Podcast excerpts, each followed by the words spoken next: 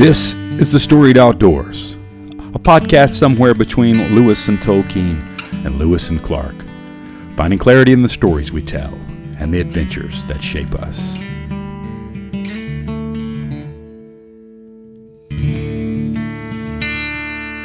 Welcome to the Storied Outdoors.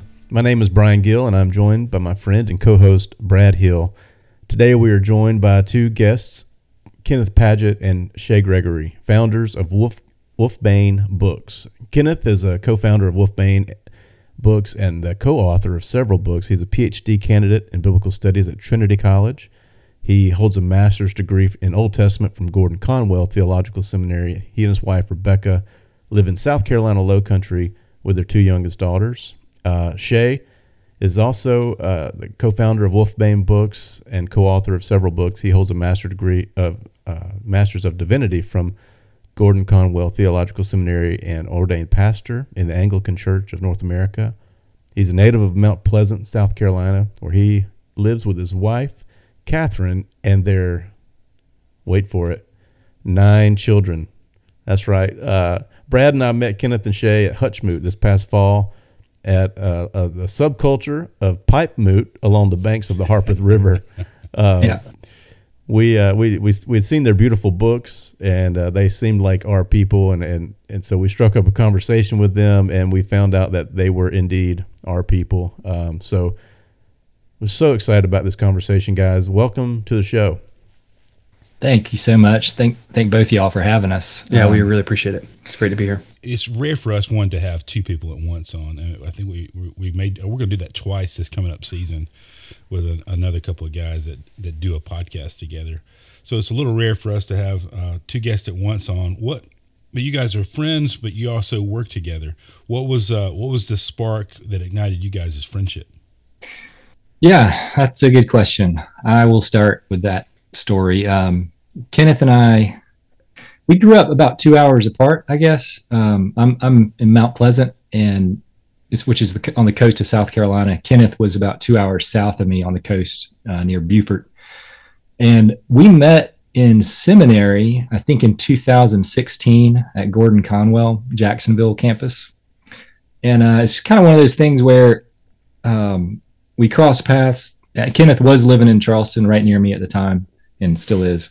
But uh, we met and started talking, and you know, sounded like we both had a similar upbringing, similar place, similar interests, um, both in the outdoors and um, in church life and ministry, and and serving our families. You know, raising kids, and um, and we just kind of started getting together regularly, weekly. Um, honestly, sitting around the fire ironically enough, and we're on this podcast. I love that. Y'all kind of uh, use that as a your guiding visual.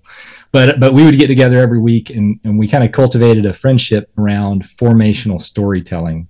Is kind of the way we talk about it. Um, so we both realize we both love telling stories, particularly to our kids. And we both love scripture. We, we love the Bible. We, we love nerding out about the Bible and retelling the stories that are in the Bible. And and so we would get around regularly around a fire and have pipes and and do that. Um, and we'd also do various other things like go flounder gigging together. Um, and that's kind of actually we spent a lot of hours flounder gigging together and talking about this stuff. Yeah, I hope I hope that we can hear a story later on about flounder gigging. I'm sure we have a few. so I'm sitting here, and if you're watching the uh, video version of this, I've got The Forgotten King. Beautiful, beautiful book uh, illustrated by Stephen Krotz.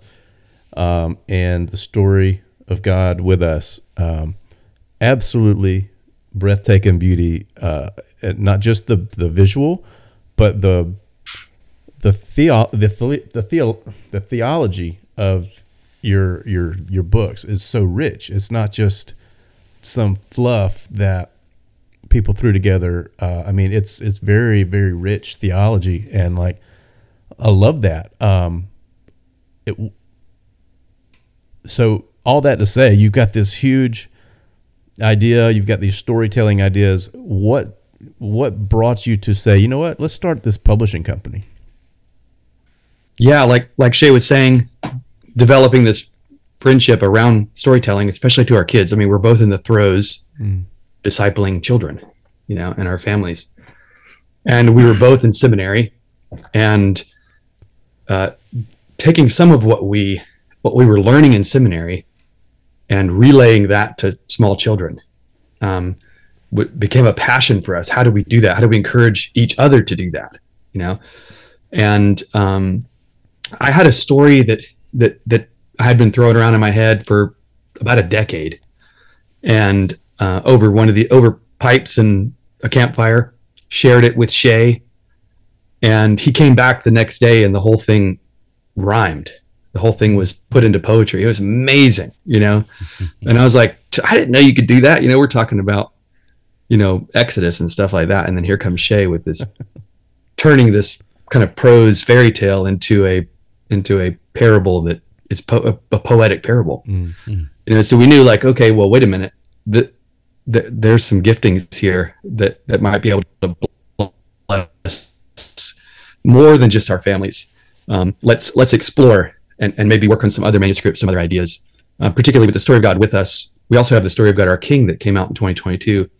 Um, these biblical theologies, which means just kind of tracing a theological theme through the story of Scripture um, we, we wanted to create resources that a family could take a visually stunning um, tour through the story of scripture in one sitting tracing a theological theme um, we wanted to create resources that could do that and ultimately um, long story short is we thought that uh, perhaps us doing it as a publishing company as a publishing house starting a publishing house that that has a particular ethos uh, of of this kind of storytelling um, that encourages family discipleship and mm. cultivating biblical imagination uh, through storytelling.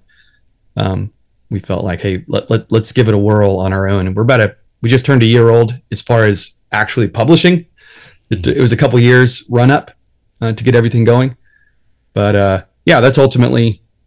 And we were encouraged by seeing other publishers do it, you know, with S.D. Smith and Story Warren and the Petersons with the Rabbit Room, uh, just folks like that. We, we saw them out there doing this, and uh, we we wanted to emulate what what they were doing, but kind of crack open um, maybe biblical studies and family discipleship more specifically. What is it about having your own publishing company that that you couldn't get from trying to get these published somewhere else. Um, is there a freedom there, or is that it, what was the um, what was the benefit? I'm guessing. Yeah, um, there is a, a great benefit, and it is around freedom, but it comes at a cost too of of um, cost in investment. You know, but but to get the original question, you know, why why just do your own publishing company? one of the things we observed in the market, just like a total business perspective, looking at the publishing market, particularly in children's books, um, you you see some really really captivating illustrated children's books out there. Um, like Disney, for example, will put out these really compelling, big, beautiful spreads in some children's books, and you'll see some not so compelling um, illustrated books. And um, and and we wanted we wanted to we we we had a vision, a particular vision, um, and, and the way the way Kenneth first started talking about it was if if if Disney can tell stories so well with such compelling imagery, why why can't Christians, mm.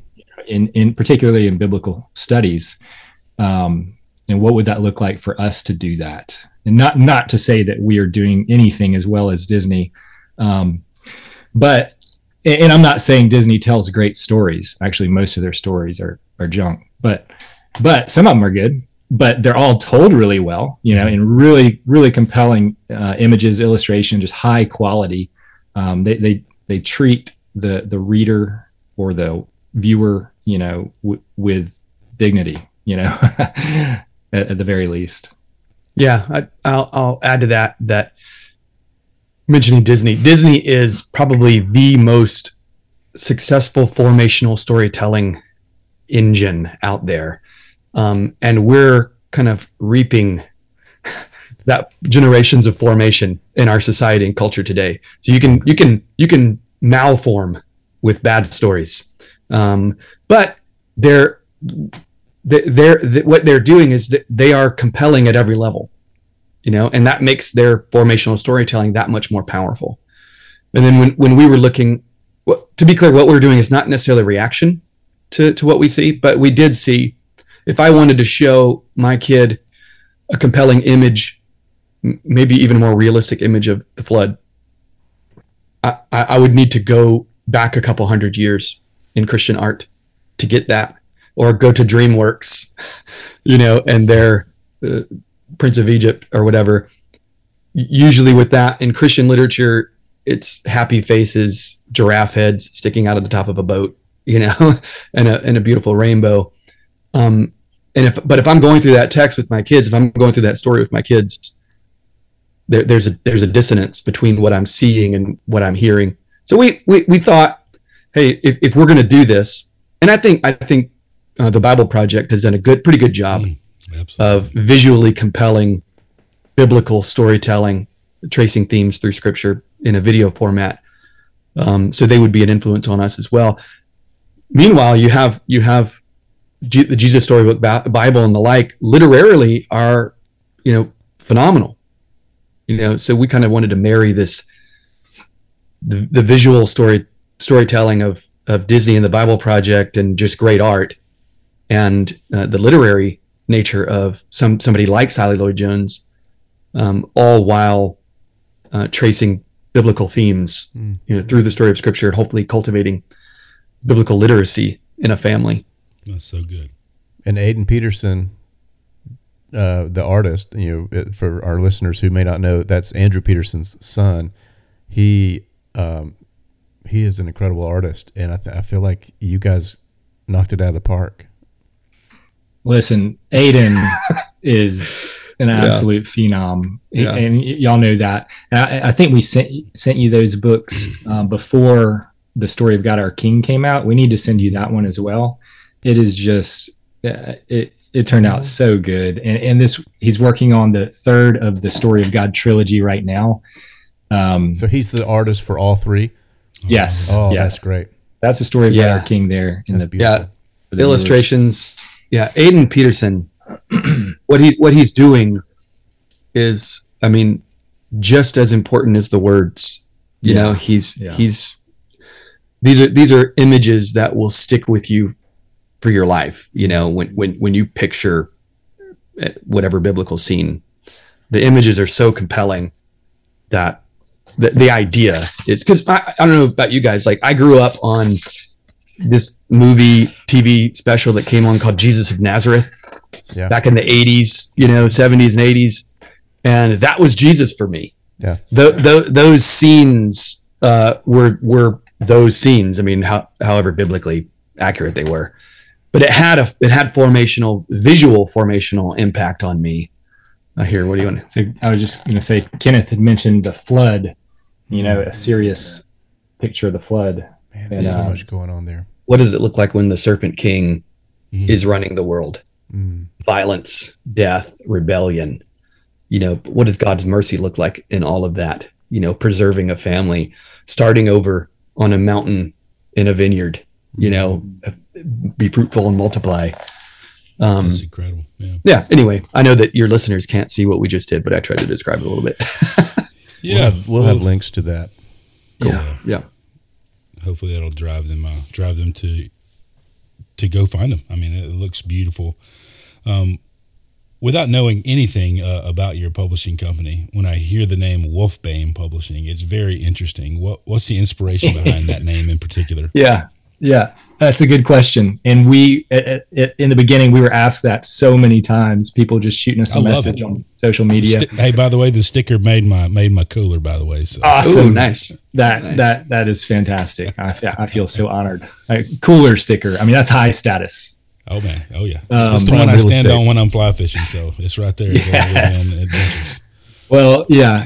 So we um, as we were asked that so many times, we actually ended up making an explainer video uh, about the name and so where it comes from. And that explainer video is on our website. Um, but where it comes from is a scene in Narnia. It's in The Lion, the Witch, and the Wardrobe, where uh, Peter, Peter Pevensie, he's talking to Aslan. Here, here's the horn being blown. I guess it's Susan. Is it Susan blowing the horn Yep. off in the distance? And, and in that moment, Aslan is telling him that he's going to be the High King, but Peter just drops what he's doing, runs because he knows his sister's in trouble, slays Maugrim, the the this big wolf, and uh, saves his sister. You know, she's up in a tree, um, and Maugrim was trying to eat her. So you get this young boy who basically steps into warrior mode. Um, and, and- and he he he acts with real agency, right? Be, because and, and Lewis treated his uh, characters and his readers um, with dignity, with a certain expectation of maturity. Um, he was always calling them up. So, in that scene, um, Peter is knighted Sir Peter Wolfsbane of Narnia. Aslan named him right after that happens. And so um, we use Wolfbane instead of Wolfsbane just because Wolfbane books has a certain alliteration that sounds a lot better. but uh, so we just tweaked it a little bit, but it's it's in homage to to Lewis and um, his ethos. Yeah. You know, I, I I love that. I love you know it, you know Brad and I we we this we call this podcast a podcast somewhere between Lewis and Tolkien and Lewis and Clark, and yeah. so anything Lewis we we just we're drawn to that. Um, that's that that that image is so um, so compelling, you know, and it it's the idea of this this child becoming something else. Um, you know, what is your um, when you think about the purpose of Wolfbane, um, and and what you hope it will do to the world? What what would you say to that? Yeah, I mean, as Shay was sharing with the name, um, th- there is a there is a level where Aslan and Lewis through Aslan, um, what's being communicated in that scene is he's not underestimating children. He, he's calling them up into like a a flourishing uh, maturity, not not a boring adulthood, but a flourishing and vibrant maturity that that leads to the flourishing of others as well. Um, so be, we chose that name because of that particular ethos of like, hey, let's don't underestimate, um, and let let's try to call families uh, up into this this same flourishing maturity um, to encourage kids to be the bane of the wolf, um, as King Jesus is the true bane of the wolf. Um, so our hopefully our hopefully what we're doing and what we're creating are, are leading to that, um, al- allowing uh, children to cultivate this biblical imagination of being the bane of the wolf, of being an agent um, of justice and and flourishing in the world, um, providing that for those around them as they love God and, and love their neighbors. That may come through biblical storytelling. Um, that may come through uh, other fictional great storytelling. It may come through parables, um, stories like the Wing Feather Saga. Think about how much biblical imagination is jam packed into the Wing Feather Saga or the Lord of the Rings or, or Narnia. Those kinds of stories pick up on that ethos and, and, and form children and families in particular. Uh, I love I love having with my kids just having when I read a story like that, we, we have similar language now. We, we've learned from the experience of others, even though they're fictional, um, how to treat other people, how to stand up against the enemy, you know, um, h- how to be formed even, you know, like Eustace Scrub. Hey, there's such a thing as malformation. There's such there's such a thing as all the wrong kinds of books, you know, um, but there are great books. There is great literature. There is great storytelling, and and hopefully Wolfbane, uh, we're, we're trying to tap into that that ethos of not underestimating children and families and and encouraging them towards flourishing. You've talked about a lot about the the the sort of ethos, the spirit of storytelling that runs throughout what you guys do and things that have inspired you. What what are some of those stories that did that for you guys? That's a good question. Um, I can probably answer that with a, a range. If I just think back to my childhood into early adulthood, I think um, any any the stories that captivated my imagination the most you'll, you'll probably laugh at some of this um, but uh, the, the one that stands out like as a small child disney's adaptation speaking of disney they uh, did an adaptation of uncle remus stories. And it is this big giant book um, that has a, all, a series of uncle remus stories you know brer rabbit brer fox brer bear all those. Um, even to this day, I, I read those to my kids. Um, those just really captivated my imagination. Their, their, stories are out in the woods. The little critters have personalities and, and they play roles. Um, and there's always some funny twist at the end of every story. Um, th- th- those those stories, um, I think, probably got me thinking ab- about um, nature as sort of a stage where where things actually happen. Oh, I love that. Um, so so there's that when I was young, and then get a little bit older, start reading chapter books. I think um, there's a book. There was a book called My Side of the Mountain, um, and I think there's a sequel called The Far Side of the Mountain. But this kid is on his own for a long period of time, and he lives in this hollowed out hickory tree, I think it was, or maybe an elm tree. I don't remember um, just a fascinating story of just a kid sort, sort of surviving and thriving on his own. Um, and that, that once again, just got my imagination going so much. Um, and then I think in middle school, I started hitting Narnia. I, I read um, just, I think, two of the Narnia books in middle school. Uh, I didn't read the whole s- series of Narnia till, till much later. Um, but uh, Lion, the Witch, and the Wardrobe, and the Horse and His Boy, and, and those those just really drew me in. Um, so that, those are just some, uh, and from my childhood and upbringing that I remember. Yeah, I I, I wasn't raised in a, in a ton of. We weren't like a reading family, you know, and and a lot of these stories came later in life for me. A lot of Lewis and Tolkien came later in life for me. Yeah, I'm the same way. Um, in the '80s, uh, the Never-Ending Story was one that always was Love compelling that. to me. Absolutely Yeah. love that. Yeah, fantastic uh, soundtrack, by the way, that that holds up if you're an '80s guy. I have a very unhealthy fear of quicksand, quicksand because of that. Yeah, that yeah, dude. Yeah, totally. Yeah, yeah, yeah, yeah. One of the saddest on-screen deaths in all of cinema. Oh, Artax. Yeah, yeah, Yeah. absolutely. Yeah, but that's that's that's you know the, even that story itself. Um, I haven't read the book, but uh, but so who knows how faithful the movie is to the actual story. But that was really powerful for me as a kid. That that movie always stands out to me. The movie itself doesn't really hold up as much. That would be a good one to to redo. Mhm. Um, but but uh, but yeah, that j- just just in the, the whole idea of dreaming and imagination, like falling away, Yes. and and there's this whole other world, you know, that this kid is opened up to that is falling apart because you know probably just because of like sheer materialism, you know, things that distract you, and the the the rat race of life, trying to call children into dreaming again Mm. you know, um, believe again, dream again. Um, that was always big for me.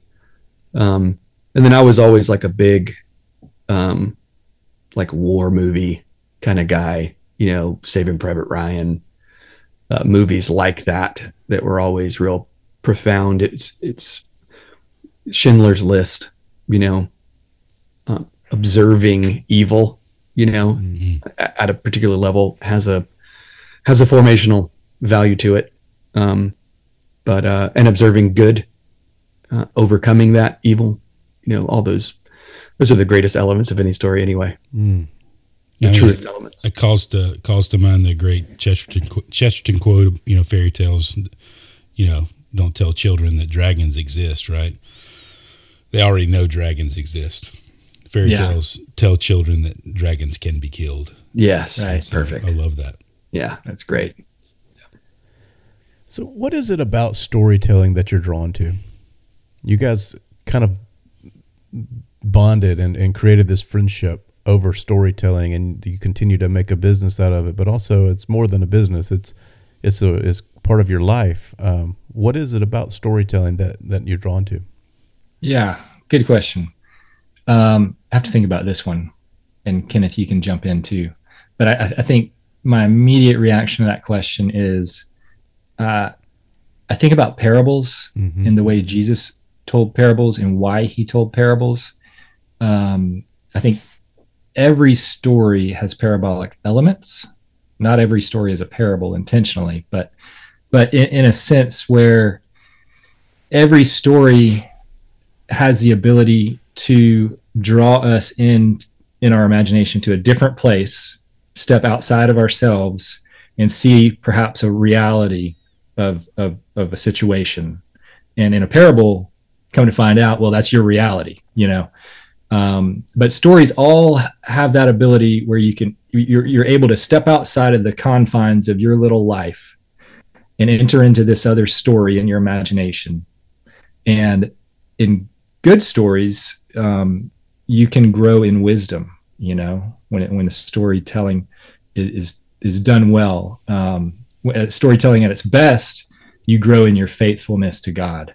You know, that that's to me that that's the beauty of storytelling and the value and what what why we're motivated to tell stories.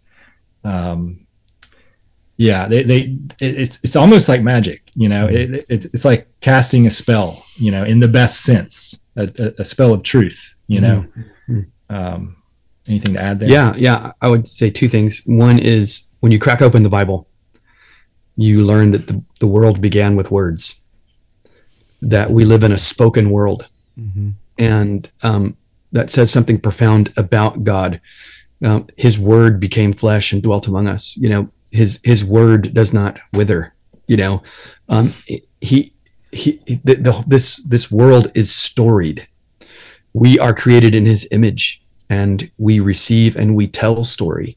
We whether we're going to the grocery store or you know going to war, Mm. we we relay that in short stories or long stories. We we perceive and receive through story.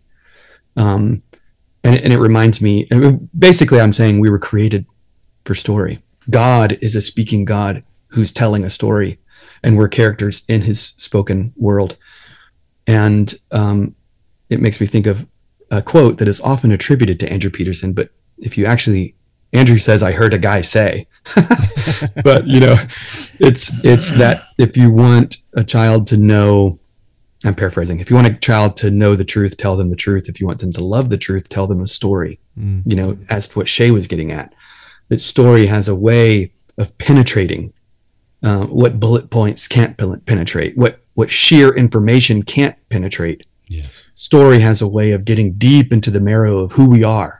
Right. Yeah. I would say like, like catechism has its place, but narrative um, trumps catechism in forming what you love.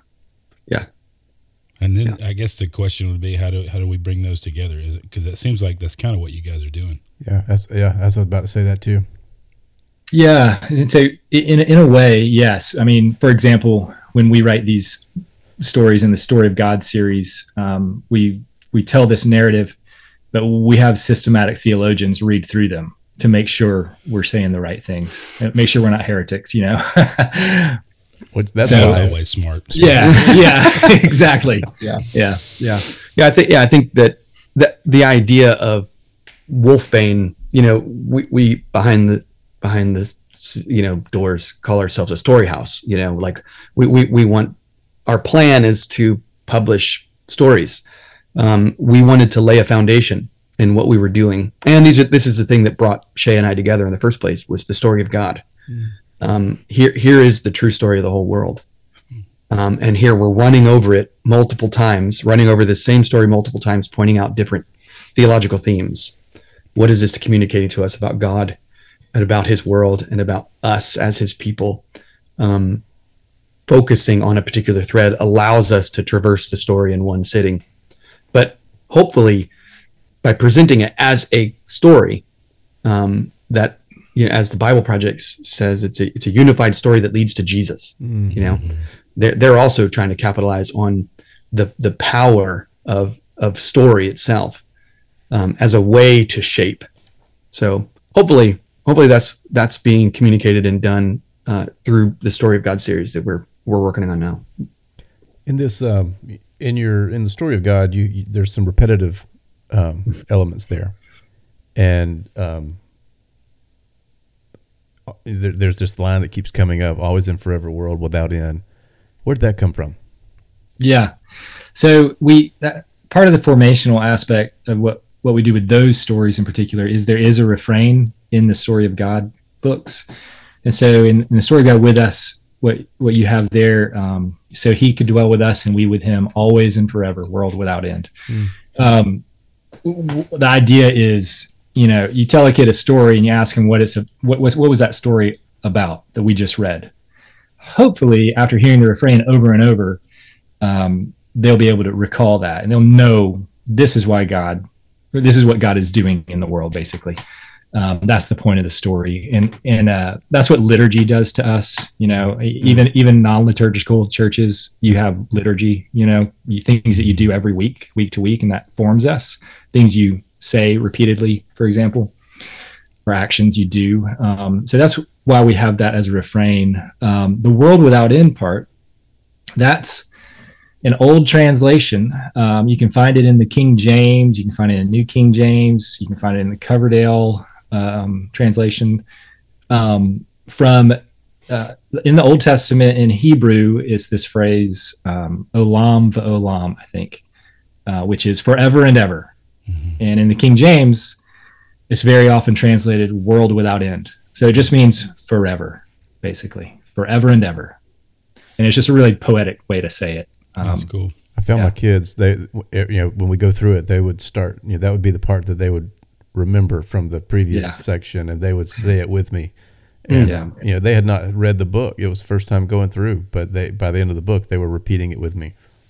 Yeah. So and, and, and, I, would just add um, another beautiful thing is is is it, it, instead of saying forever and ever you say world without end suddenly forever and ever becomes very concrete mm-hmm. you know?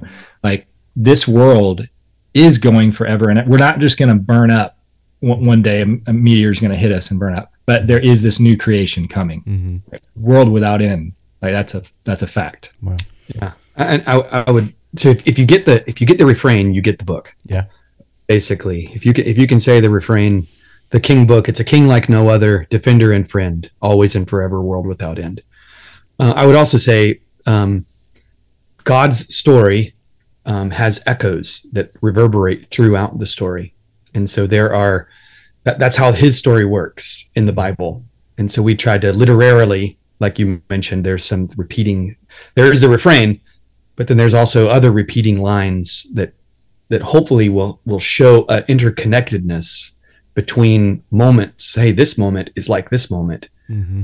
And, but it's, it's developed a little bit, you know, it's, it's moving somewhere and so, just in the Hebrew literature alone, and and and in the New Testament, of course, you, you have uh, an echoing happening of of themes, um, and that sometimes comes in direct quotation, or um, it sometimes comes in the shape of the literature or the shape of the moment. Will will echo um, a, a good reader back back to these previous moments and, and start comparing, like, wait, what's going on here? So we wanted to do that in how we told the story. That there's some if, if, if you're reading our story and you're seeing repetition, maybe go back to the scriptures, which we have a Bible reference guide at the end of the of end of each book, so you can go to the scriptures for each scene that happens. But um, look for parallels, look for patterns that that show up throughout Scripture. So that was some intentionality there with the with the repetition. I love that. Fantastic job.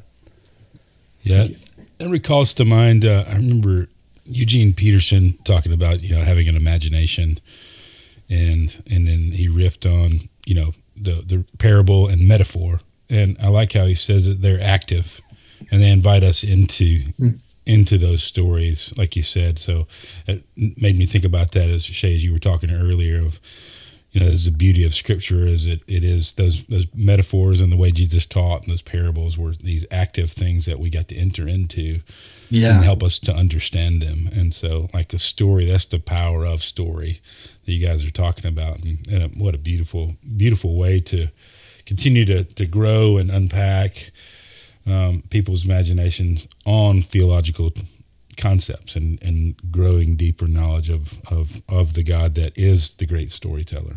Mm. Mm. Yeah, that's right. Well, you guys, we, we hinted at it earlier. You guys live in the low country of South Carolina. We'll shift gears a little bit. Well, one of the things that we, we said these are our people is not only do they publish books and write cool stories, but they spend time outside and they smoke pipes. I mean, these guys are our, these Yeah. are our kind of people. That's right. So what are Doubly some things so. you guys love doing, and and perhaps you know marrying the two? What are some some ways that your time in the outdoors have have impacted and influenced your storytelling? Oh goodness, that's a big question.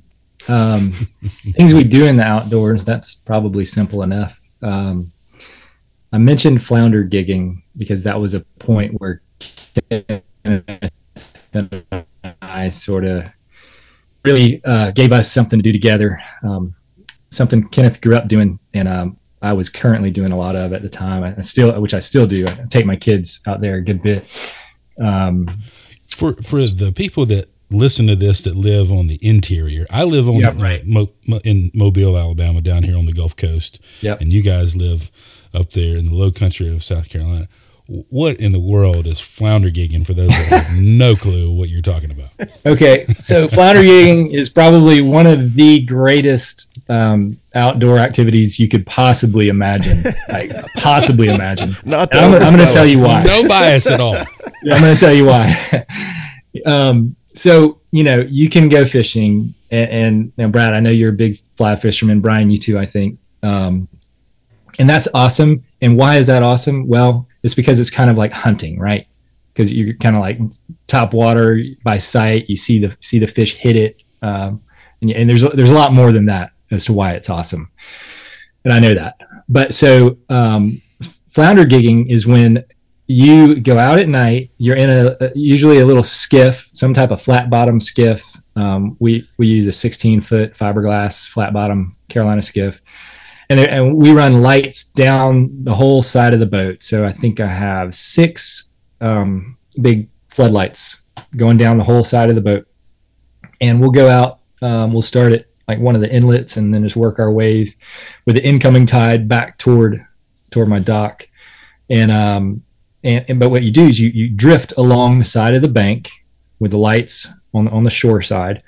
One man's on the bow, one man's on the stern, and you got these big long poles, like twelve foot poles with and on the end is a gig, which a gig head, which is like a trident, sort of like a barbed, three pronged trident. Um, Gifted by Davy Jones himself. Exactly. Yeah. Yeah. with, a, with a note. And uh, and you, you use those to kind of pull along the edge and drift with with the current and or the wind. Usually, you try to go when it's not windy. But you get and, and you look for fish, and it's we talk about it as flounder gigging, but we are gigging all kinds of fish. So as soon as you get out there, you flip on the lights. It's a calm night. Water's like glass. You look down, crystal clear water, and it is like you are penetrating some other dimension. Like you are invading this other world that you don't belong to because you are seeing like all sorts of different things. You're seeing crabs, conchs, jellyfish, horseshoe crabs, stingrays, blowfish, Gar. gar, sharks, spot-tail bass, trout, flounder, sheep's head, all the things, turtles, um, manta rays, um, and, and and so it- it's like going to the aquarium, but you get to collect the things that taste good. So like so By I, stabbing them. by stabbing them, right? Impaling them. And so, like one of my buddies who I gig with a lot, he said he, he, he says in this wonderful country accent, "It's like God's grocery store." you're just going along there, just picking up meat. You know, um, you're not you're, you're not like picking berries off the vine. You are picking up meat, and it is such a gift from God. You know. Which one is And you your can talk while to you're doing it. Unlike hunting, you can talk while you're doing it. Oh yeah, yeah, Yeah. that's right. Yeah, it's a, it's a conversational sport because you're not going to scare the fish away. You Oh, know, nice. they can't hear you. Right. That is good. Um, but the favorite to eat, um, it's probably a close call between sheep's head and flounder for me. I've had flounder. I've those- never had those- sheephead. Old stuffed flounder. You do it right. Yeah, Delicious. sheep's head is delightful. It's it's even lighter and flakier than flounder. Do Yeah. your um do your children go with you? Not Yes. all nine on a sixteen foot boat. No, no. I can take three kids max, and yes, um, this past season uh, I took them a, a fair amount. Um, That's and I try to take them more and more, and it eats into my time with Kenneth. You know, but, Those darn kids. which disappoints Kenneth. but uh, they love it, and and they've gotten honestly just as good as Kenneth. Well, I don't know. Whoa, sorry, whoa, whoa, sorry, chill. Whoa, sorry. strong words. Yeah, those are strong words. I will say they are just as good as any other average um, gigging partner who I would bring. Maybe not as good as Kenneth, Because I'm clearly above average. uh, uh, obviously. Yes, Yeah, yes. obviously. Yeah. Right. Yeah. I love that. Kenneth, do you have a um a skiff also, or you do y'all do y'all share one? No competition. Yeah, so that's why I get frustrated with Shay's kids because they're taking my time. Yeah. 'Cause, yeah. It's- I, go- I go with Shay, Right. and uh, yeah, but it's all right. I hold the key to that adventure. I know I know the power of doing it as a kid, the the delight because I grew up doing it with my dad, Mm, and yeah, it's it's a I'm happy for them to to partake as much as they can. that's good. And honestly, when you have nine kids, the uh, the best part about it is the next day I may spend three hours cleaning fish, but I've got a freezer full of fish all the time. Mm. There you go. You know, Yeah. Actually, providing for his family. yeah, It's not just a sport. It's right. it's going down to God's grocery store, right? That's right. that's That's right. exactly. Oh man, and this is like you said, this is something you do at night, and there's there's also a little bit like you you're out on the water at night, and there's a little bit of like mystery and a little bit of Hmm. you know you're not at risk, but it's in the dark and you're out on Yeah. the water, and so there's a little bit of that sense of adventure as you roll Oh, out. big time. Mm-hmm. you know, big so there's- So all of that is so deeply formational. You know, I just think Mm-hmm. about how much fun that you know for a kid, you know, to go out in the dark with dad, you know, with Yep. a trident and to see Yes. Yeah. what what animals that you might find and and bring home to eat. That's so good. We Yeah. uh you alluded to it earlier.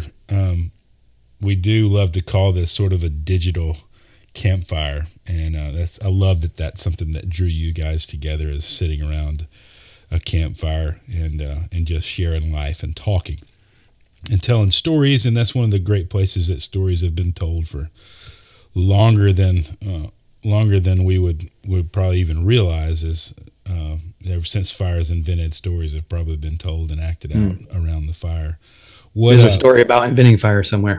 oh i'm sure yeah. all i can see is tom hanks on that island Right, right, right. But uh, what you guys are sitting around a, a fire? What's your your favorite go to story to tell around the fire? Yeah, good question. Um, so I get asked all the time by all my kids to, "Hey, Daddy, tell me a story. Tell me a story." So I, it's like I always have to have a story on the hip, you know. I have Um, one locked and loaded, ready. Yes, right. And so I have like buckets that I can draw from, like like categories or seasons of life. When I think about like a hunting story, a hiking story, a fishing story, uh, a flying story. I used to I used to do some flying, um, or just a childhood story. Um, but uh, there, there's I can think of one that is a little bit exciting and maybe embarrassing um, that my kids like, uh, and that is a flying story. So when I was in my 20s, I, I this was bef- bef- before I got married. I I you know less responsibilities, some extra money. I learned how to fly, and then my dad and I got this tiny little seaplane, um, this little open air cockpit. Two, Ultralight. yeah, it was a light sport category. Two floats, um, tandem seating, one in front of the other, flying with a stick.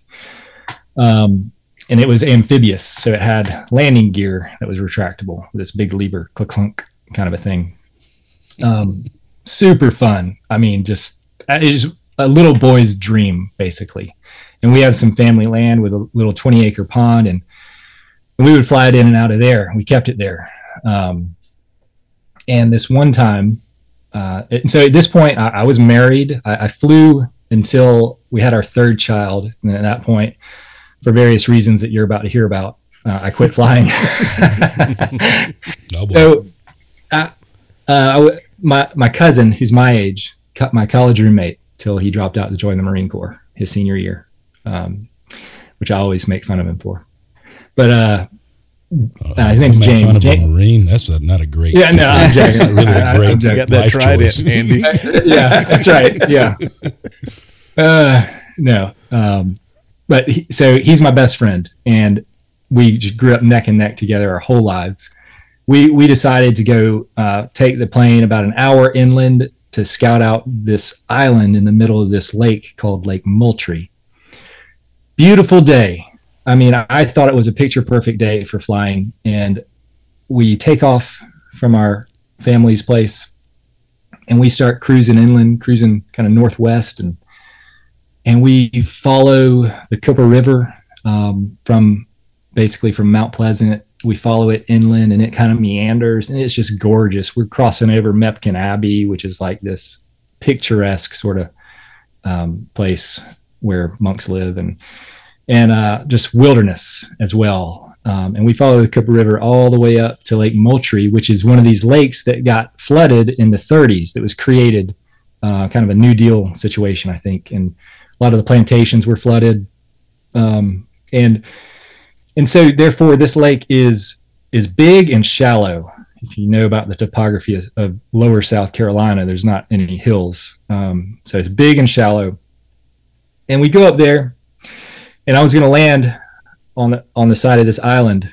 Um, and so I, I go in for the landing and i notice as i'm getting close to the water and, I, and at this point as far as a being a seaplane pilot i'm not super experienced okay I, have landed a bunch of times, really, really confident flying this airplane, but I haven't done a lot of exploring, landing on other bodies of water. So, one of the things about learning how to fly a seaplane is you have to learn how to read the water. And there's these telltale signs about what the wind is doing according to what the water looks like. Things like uh, white caps, water streaking, um, all those things. Okay, so I'm looking at at the water, and the water looks calm. I don't see any hints of white anywhere. Um, but as I get down closer on final approach, I notice that there are these um, low rolling waves, sort of far apart from one another. And that's something I couldn't see from the sky. It's something I've never encountered. And and I get down and I'm looking at the rollers and I'm thinking to myself, gosh, I'm gonna have to time this right between two rollers anyway, so I get down, I flare out to, to touch down on the water, and I stuck the landing. It was fine, landed between the two rollers. But suddenly I had this tiny little go kart on wings floating on top of the lake, and these rollers are coming in. And I immediately said to James through the headset, "Hey man, I don't like this one bit. Before it gets any any more rough out here, we got to take off. Wait, we got to get out of here. We're, we're gonna have to abort this mission. We're not gonna explore this island, and um, let's go." Okay, so I turn into the wind and I go to, I give it full throttle, go to take off. And now I start going, start cruising on the water, and it's starting to plane off. It gets up on a step, as they say, um, on the pontoons. And right at the point where it's about to lift off, uh, one of the rollers comes in and and sort of hits the lip of the pontoons and drags me back down. And so I, I just keep it full throttle. Same thing happens again. A roller coming hits the front of the pontoon, sucks me back down to the water, sucks me back down to the water again and again and again. Now this plane usually lifts off lickety split. I'm talking quick. It just jumps out into the air. But this thing was not taking off. And I have some poor guy on a pontoon boat couple hundred yards ahead of me wondering why I'm going full speed for him. I have a choice to make. I can believe that I'm going to take off before I hit this guy in the pontoon, or I can throttle back. And if I throttle back, I risk nose diving into one of these rollers and, and going end over end and doing basically a front somersault and probably throwing James and I out of the plane. But uh, I just stuck with it, man. I just hammered down full throttle. Let me say, I, I got close enough to that guy where I saw how big his pupils got. Like it was close. And he's wondering what the heck is this guy doing? He probably had no idea that I was being sucked down to the top of water by these rollers. He thought I was just being crazy. Oh my gosh. Anyway, so we survived that. We get up in the air, and I am just praising God that we are not dead. and I look down at my left leg. My left leg is trembling uncontrollably. And I tell James, I, I feel okay. Like my composure is fine. Uh, nothing else on me is visibly shaken, but something was making my left leg sh- just tremble violently. And, and apparently, this is what I've learned since then because I've had it happen four times. My, my left leg will just start shaking in these moments of like uh, defeating or defying death. You know, Wow. I, I guess it's just an adrenaline thing. I, y'all, y'all may know what it is. I don't know, but uh, anyway, James was and James. Meanwhile, he doesn't realize in the back seat that all these things are going through my mind and that we're not supposed to be hitting the tops of the rollers. Like he has no idea. He's just having a good time. It's, Yeah. it's all good. That's where the Yeah. phrase being shook come from. Yeah, Right. that's right. So anyway, that's a that's one of my kids' favorite Wow. plane stories. Yeah. Well, I'm glad that you made it up, and I'm glad that the guy in the pontoon never approached you. Uh, he may He couldn't catch us. He didn't have wings. okay, Yeah. good. Yeah, he. Uh, Yeah. Um, I would say uh, for me, mine is not as exhilarating or life threatening. Um, but I mean, I could pull from a lot of buckets as well. Uh, I've, I've, I was in the Navy. I've traveled the world by sea on a ship, seen wild orcas and hundreds of dolphins at once, and been all around Australia. There's a lot of there's a lot of outdoor moments. I, I grew up on a shrimp boat. My first job ever was working on a crab boat. Um, so a lot of water down here in the low country is part of our stories. But um, the, the story that comes to mind is the first time I ever went shark fishing with my uncle, who was known for um, partaking in alcoholic beverages, you know, at all times. Um, and I was about nine or 10. And we went out into the Port Royal Sound, which is this kind of large sound down in Beaufort, Parris Island, and Hilton Head, and um, some other areas that you guys probably wouldn't know. But we're out there, pretty far out there, about a mile out. Um, but we took a aluminum John boat, it's about 10 feet long, and we didn't have a motor. We oared out that doesn't sound like shark fishing material. I'm Yeah, just- I just know. being Yeah, real. um, I, you know, told his The uncle phrase "we need a bigger boat" comes to mind. Yeah, exactly. Yeah, and so like, but I, you know, I was nine or ten. Side story here. Kenneth mentioned he grew up on a shrimp boat. The very first time he watched Jaws was living on a shrimp boat when he was like way too young to watch Jaws. Oh wow. Yeah, Yeah. I watched that movie too young, and especially given my context. Um, but anyway, so we're out there, we're shark fishing um, at nine or ten in a little aluminum John boat uh, with no motor. The only thing, it's summer, it's hot, no shade. The only thing my uncle brings to drink is beer in a cooler, nothing else, just beer in a cooler. And um, you know, we're shark fishing. He's telling stories. He's got all kinds of crazy stories. Um, he he had a crazy, Was your Fast. uncle Ernest Hemingway? not nearly as poetic in his Okay. storytelling. There, a lot more uh, rough around the edges, probably. But anyway, um, yeah. So he he snags the first shark. We're catching like maybe like four foot sharks, you know, and I'm I'm holding it. He gives he he snags it and he gives me the pole, and I'm holding it, you know, just holding on for my life, trying to reel this thing. He's teaching me how to reel it in and pull and all this stuff. Shark comes up next to us, you know, kind of gliding next to the boat. Um, and I'm, I'm just like, oh my gosh, this is crazy. And he's like, now listen, when I when I touch its tail, it's gonna freak out. You know, it's just gonna, it's not gonna like it. So you need to be aware. You need to hold that thing. So he he reaches in and touches the tail, and sure enough, the shark just panic. It goes into full on panic attack. And it's it's I'm holding on for my life, trying not to get pulled out of the boat. And I mean, the boat itself, who knows what it's doing? You know, we're not anchored or anything. We're just floating in the middle of a sound in a tiny little aluminum boat. We carried the boat to the to the water. Oh wow. That's how that's how heavy the boat was. We we both carried it easily. But um, so we're out there, and what what he's trying to do is he's trying to get a kind of like a noose around the tail. Uh, you put a noose around the tail, and it drags the shark backwards against the tide, and it, it will drown it. Sorry, my neighbor's beeping his horn. Um, but it'll it'll drown the shark, and uh, yeah. So because uh, if a shark's not going forward, right, it's, it it can't live. Is that is that? yeah, and it's it's pretty worn out at this point. You know, by the time you get it to the boat, you you fought it for a while. Um, and yeah, once you loop that noose around its tail and it it, it drags backwards, you know. My fear was that it was beginning was going to become shark bait for a much larger shark. you know, it's because it's this little four foot shark that's bleeding. You know, and we're carrying tied it on off to this rope. boat with no motor that you carried to the water. Exactly. And you're how old? I'm nine years old, Right. ish, Yeah. right Yeah. around there. Yeah. You're chumming the waters. Yeah, yeah, exactly. Anyway, we go down to grab the grab the tail. The shark bends up around and latches onto his knee, Oh, gosh. draw drawing blood, you know, or whatever. now he's And- chumming. Yeah, Yeah. I'm in full like disbelief. It'd have been funny if there had been a camera on me. I don't know what I was doing, but but yeah. Anyway, it he was totally unfazed. I mean, he's just kind of one of those guys that were like, you know, born and came out and slipped into the ocean. you know? Leathery skin. He was a Navy diver. Yeah, Yeah. leathery skin, tugboat captain, just born and bred on the water, basically. He was totally unfazed by being bit by a shark on his knee. And there was like blood on his knee. We ended up staying there for several more hours, catching more sharks. But yeah, that was pretty eventful for me as a kid. I feel like he's the kind of guy that would say, "I got bit by a shark again."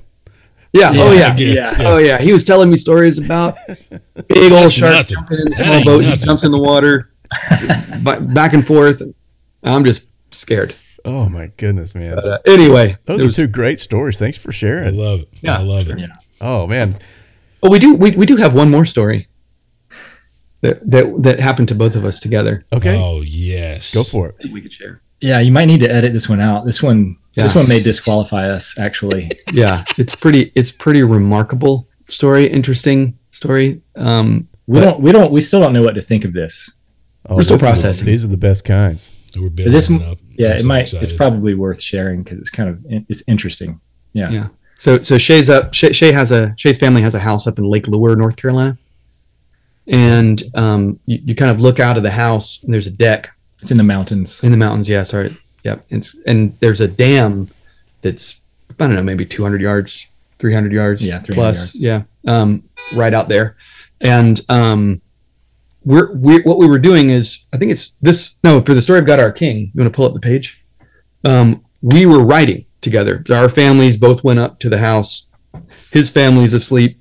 My family's asleep. Late night, smoking pipes, um, out in the uh, out on the deck patio and he's looking out towards the dam at the water. I'm looking towards him. We're at a table, and what we're doing is we're coming up with the with we're writing the scene in in our latest book. Here, I'm going to pull it up here. We're writing the scene in our latest book where the angels appear to the shepherds.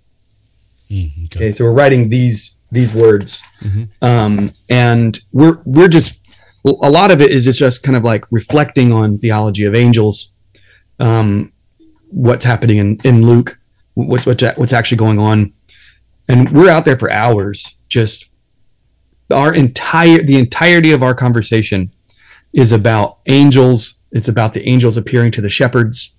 It's about spiritual beings.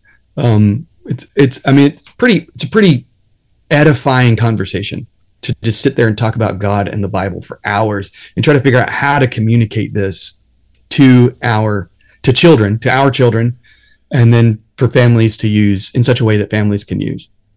And I'm facing Shay. I don't know what time it is, but it's it's well past dark. Ten or eleven. Yeah, I'm facing Shay, and what I see out the left side as I'm facing Shay is like the forest, the woods. And it's a bunch of pines, and there's this orange glow that's like shining down from above the trees, down in lighting up the the the underbrush of the trees, you know, and it's kind of moving a little bit, and I'm not even thinking about it. We're just talking about stuff, and I'm just noticing. Oh, maybe that's a street light somewhere that I don't know. I can't see the light, but I can see the. But it's moving through the forest, and I'm like, what in the world is going on? And Shay's typing, you know, and I'm I'm processing what I'm seeing, and I'm telling Shay like, Shay, what what is this? You know, like, come here, come come come take a look. And so Shay Shay gets up. He knows that I'm seeing something that he ought to be looking at, and and he comes around and stands next to me. We're standing right at the corner of the of the bow, of the patio area, the deck, and from from above the tree line, maybe about fifty feet above the trees, comes this fire, like a ball of fire. But it was like a, it wasn't well defined. It was like a campfire on on each side. Yeah. If I'm honest, I'm only mildly comfortable talking about this. I know you can edit this out if you. This is so strange. But carry on. Might as well tell story. Yeah. Um, anyway, so we see this fire, and it, it's a pretty steady movement um, right above the trees. I mean, low enough to light up the underbrush of, of the forest there. Comes out over the water, and Shay and I are like kind of visually, verbally processing what we're seeing. And this fire ball, it's I would I would estimate was about six, seven, eight feet in diameter, you know, and it, it stops right over the dam. It just stops, and it's just sitting there. And we're talking about you can see this, right? Like I can see. Yeah. we're, we're confirming that each of us can see So, this. so, yeah, a little bit of background. Like neither ne- Kenneth and I, we don't drink. We we happen to not not drink alcohol. Just just saying, we were smoking normal tobacco. smoking tobacco. that was it. Okay. And Kenneth was an air traffic controller in the Navy on on ships in Persian Gulf. I used to be a pilot. Like we know what things look like. Pretty decent sky. aviation background between us. Um, and we're standing there looking at this thing, scratching our heads, just kind of in wonder. Not, not we don't know what to think. I, honestly, I still don't know what to think. But I think we're telling this story for a reason, maybe. Um, but this thing just comes across, like as Kenneth said, stopped sort of over the dam, and just sat there still, motionless. And we watched it for I don't know. It sat there for less than a minute Less than a minute. and it just disappeared. Disappeared. It was the oddest thing we've ever experienced. And we have no conclusions on it. But I mean, I, I given the context of our conversation, we're talking about angels appearing to shepherds in the night sky, and um, uh, we we we obviously we're Christians. We have a supernatural worldview, so we're in nature, you know, but we have a supernatural worldview. We know there are spiritual beings. Um, that that we received it. We decided to receive it um, together. Just kind of like, hey, we we know it's not a. We, we went through everything. I mean, we were checking the winds aloft. Yeah, You know? yeah. We were we Like, were literally what- checking what are the winds aloft doing right now? Yeah. Could this be like a weather A balloon? weather or balloon that's on sort of- fire or One something. of those fire balloons that people send up. Like, Yeah. It wasn't like that. It was much bigger and different. Yeah, totally different. It was going against the winds aloft It was. Yeah. um, at a pretty steady clip, and so we we just kind of received it as kind of like a peeling back, a, a, a peeling you know back, in, you know in dimension. Hey, hey, here's here's what it looks like to see a, a fiery presence in the sky. You know, um, we we've never actually this is the first time we've ever like publicly told that story. So, but it it, it ended- the, the, the purpose of it was is it ended up encouraging us in in in how we were communicating the scene. We we, we, we received it as a nod and a blessing from God, you know, um, to continue on with what we were doing. We were having the most like God exalting conversation you could possibly have, you know, in that in that time for hours. Um, Hmm. I actually took a picture. I have some pictures. Um, but it's kind of, like taking a picture of the picture. thing that you saw. Yeah. the- the wow. Yeah. It's kind of like when you take a picture of the moon with your phone. Yeah. It doesn't really work, but laughably inadequate. yeah, but I mean, you can get a sense of the color and the shape and the size and where it is in the photo that I have. But uh, probably clearly not meant for that. We're not going to be writing, you know, like our five minutes in heaven story or or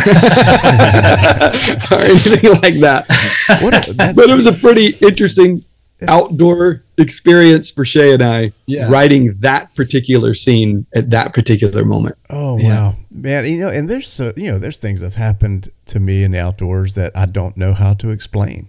I mean, it's like you know, I don't really know what to think of what just happened. I don't know what, what to think of um, what I s- you know what I saw or heard, whatever it is. Um, what a fascinating, what a fascinating uh, encounter for both of you to have together. I mean, I love it. Right. Yeah. We don't want to make any bold claims about it. Yeah, I mean, and- and, how we you know, it receive doesn't it, have how to- we process it. Yeah, exactly. You know, and, and I think that's probably the safest stance to have. Is like this thing happened. Don't really know what it was. Sure. Um, Yeah. um, you know, as you reflect, you know, these stories, you know, in the outdoors, and you this story that you don't really know how to explain, you know, or it could be the, you know, fishing stories, or or or gigging, or flying, you know, all of these things. You know, in what ways has God shaped you through the outdoors? Um, Yeah. you know, not everything has to be, you know, I, a gig this flounder, and it was like me being, you know, it don't have to over spiritualize something, but I'm just saying, you know, how has God shaped you through the outdoors? Yeah. So I'll start with that one. I, I think um, the nature of where I grew up, kind of on a on a sound, on a marsh, on a creek, I had miles of view of marsh grass out in front of me before you get to the barrier islands, and um, it's just beautiful. It is downright beautiful. I mean, sunrises, the kind that you read about and that you only see in you know professional photography pictures um, of places where you don't live. You know, I that was like I would I would see that and then have to eat cereal and go to school. and, and so I think being there and and getting out there in the marsh. Um, I got a kayak when I was really young. Spent a lot of time out there. I, I think I think God used that setting just to te- to to draw me toward being a bit contemplative. You know, um, being contemplative. So so sort of developing this interior life. You know, of contemplation, appreciation, and gratitude. Um, When you see the both the vastness and the beauty of what He's given us, I, I think those are kind of the primary ways that I can think of that God has shaped me. Yeah.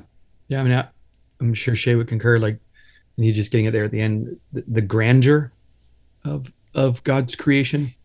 Um, you know, like I've been out at sea, literally in total dark, like bright stars coming up, like over that horizon and that horizon and that horizon, just all around the Southern Cross. You know, like to know that you can you can go so far that the sky changes you know and it's it's just radically th- there, there's a sense of like for me especially out at sea it's just this kind of chaotic um aspect. I, I can't control this you know? Mm. um but it is being controlled um by someone you know? And and I, I think you know for all of us we, we go through moments that we can't control you know and knowing that there is someone and that someone is benevolent you know Mm. um has the authority over these moments you know has the ability um to encourage us to build us up to shape us to form us you know the heavens are declaring his glory um and i i think i've seen you know just out there in the pacific ocean the middle of the pacific ocean you know like it, it has a transformative effect on you. It's kind of like seeing the grand canyon or something like mm-hmm. that where it's like we have so much light pollution mm-hmm. almost everywhere you go you know you have to get out far you know and then you have mountains or trees or things blocking some of that. But being out on the ocean itself is a had a big formational especially after I became I became a Christian in the Navy while I was at sea. And um, it gave me a different perspective on on those particular moments um, of midnight in the crow's nest of an aircraft carrier just listening and seeing um, yeah has a, has a real transformative effect on you. Yeah, I would imagine. Seeing all those stars and uh, the vastness of, you know, what's above. It makes me think about something our, probably our mutual friend James Whitmer, you know, said in one of our early our early podcast episodes of, of being in the outdoors. Um, he said it is you know you're you're situated in it you're you're important but he says you're not the point Yeah, yeah, right. and i've always really really loved that quote from james um, that it is such a every time you're outside you're in, you're reminded that you know you're a part of the story um, yeah, the, la- the, the last time I went hunting, there was, and this is really frustrating when you're hunting. I was sitting in a deer stand, and there was like a woodpecker over here, and a woodpecker over here, and a woodpecker over here, you know, and they're having like this drum competition or something. You know, I'm trying to like listen for deer and pay attention to my surroundings, and you're constantly, whenever you're hearing things all the time, you're constantly, you know, squirrel in the rustling leaves or whatever. But you know, knowing that you know the, the, the two sparrows in, the forest and, and one falls you know not outside of the will of god you know like when when i step into these like shay was saying like the the the bent toward being a little more contemplative quiet. Hmm. you know i think m- the more and more we advance in the technological age you know the more valuable time outdoors is you know to be still and to get out there and just sit in the cold woods for a little while and observe you know um, that god these this little drum competition that these woodpeckers are having you know that's interrupting my hunting is not outside the will of god. It, it's part of this beautiful orchestra that that he has going on whether we observe it or not you know. It's it's pretty that that shapes that that, that shapes when you're out there and it's something that it helps me in my faith um, Absolutely. just just sitting out there That's good. What um we you shared lots of adventures, which uh, I got I got a little like anxiety when you were telling your plane story. If I'm real, even though you're you're i'm gonna be looking sitting for his there. left leg Yeah. Yeah. and then anything we're doing Any- yeah. exactly. Like that's his tail for. Are we about to die? That's right. That's right. I'll have a cool, calm face. yeah The right. left leg will be shaking. And that's the last time we saw James. yeah yeah right. but uh, lots of adventures, man. What's uh, what's on the horizon for for you know? Perhaps it's an outdoor adventure, or perhaps it's uh, uh, it's publishing. You know, it can be any kind of adventure. But what's your next adventure? Um, good question. Uh, when I hear that question, I think about my kids. I have my oldest is 14 years old, girl. Youngest was just born. Um, so there's lots of opportunities for adventure there with with each of those kids. No question. me learning how to raise them. Um, entering the teenage years with my two oldest girls now, re-entering newborn phase for the ninth time. You know how I should be pretty good at this by now, but I feel like I'm not. You know this this newborn stuff every time, but but I I do feel like God teaches you over and over again, and you know it feels like my oldest kids got the worst of us, is the way Catherine and I talk about it. You know we learned on them, and now suddenly we're older and wiser, maybe less energy. Um, we know how to conserve it perhaps now, but um, so I think about them, um, and and and a real. And actually, I do have an adventure coming up with the kids. Uh, my next adventure is a canoe trip um, with my nine-year-old boy who's turning ten in March. I think Nice. me and three of the boys, uh, six, nine, and eleven, will be on a overnight canoe trip on the Edisto River, which is the longest black, longest flowing Blackwater River in South Carolina. Wow. It's absolutely gorgeous. Probably put the the ten and eleven year old boys in their own boats. They're pretty proficient paddlers, and me and the six year old will will take a canoe and go with some other dads and sons. take some lembas bread Take some lembas bread. That should, that should last us. this More whole lembas bread. Yeah.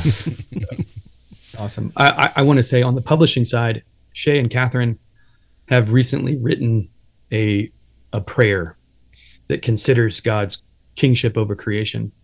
Hmm. And that's our next book that we're working on. We're having it illustrated by the wonderful Breezy Brookshire. Oh wow. Nice. Yeah, Nice. yeah, and um, she, so we're hard at work on that. Um, Can't wait and for I'm that, really man. excited to have that book available to to families, especially with sm- small children. And coming from Shay and Catherine, um, as you can tell, like uh, an outdoors guy, a guy who's considered creation, a pastor, a you know seminary educated guy who's in the Bible all the time, discipling his kids. It's really rich and really good little board book we have coming. Looking forward And of course, to together we're working on the story of God, our Savior, which is uh, the third in this story of God trilogy that we've got going. Wow. Um, so we're kind of in the throes in that. Aedan's Aedan's cranked it up on his end. Um, we got the manuscript pretty much where we want it, um, but it's a long process. Hopefully, come out in the fall of this year. So a lot of publishing adventures as well. That's Man, great. That is exciting things happening for you guys. I, I love that. I love that you're working with Breezy. She, uh, we met her in um, 2019, and um, I have several of her, uh, of her, of her, of her pieces of art uh, on my wall, and so she's just so talented, man. What a what a Oh, yeah. great team that you guys will be. Yeah, it's looking super amazing. I can't wait to show the Yeah. world. It's cool. Man, I love it.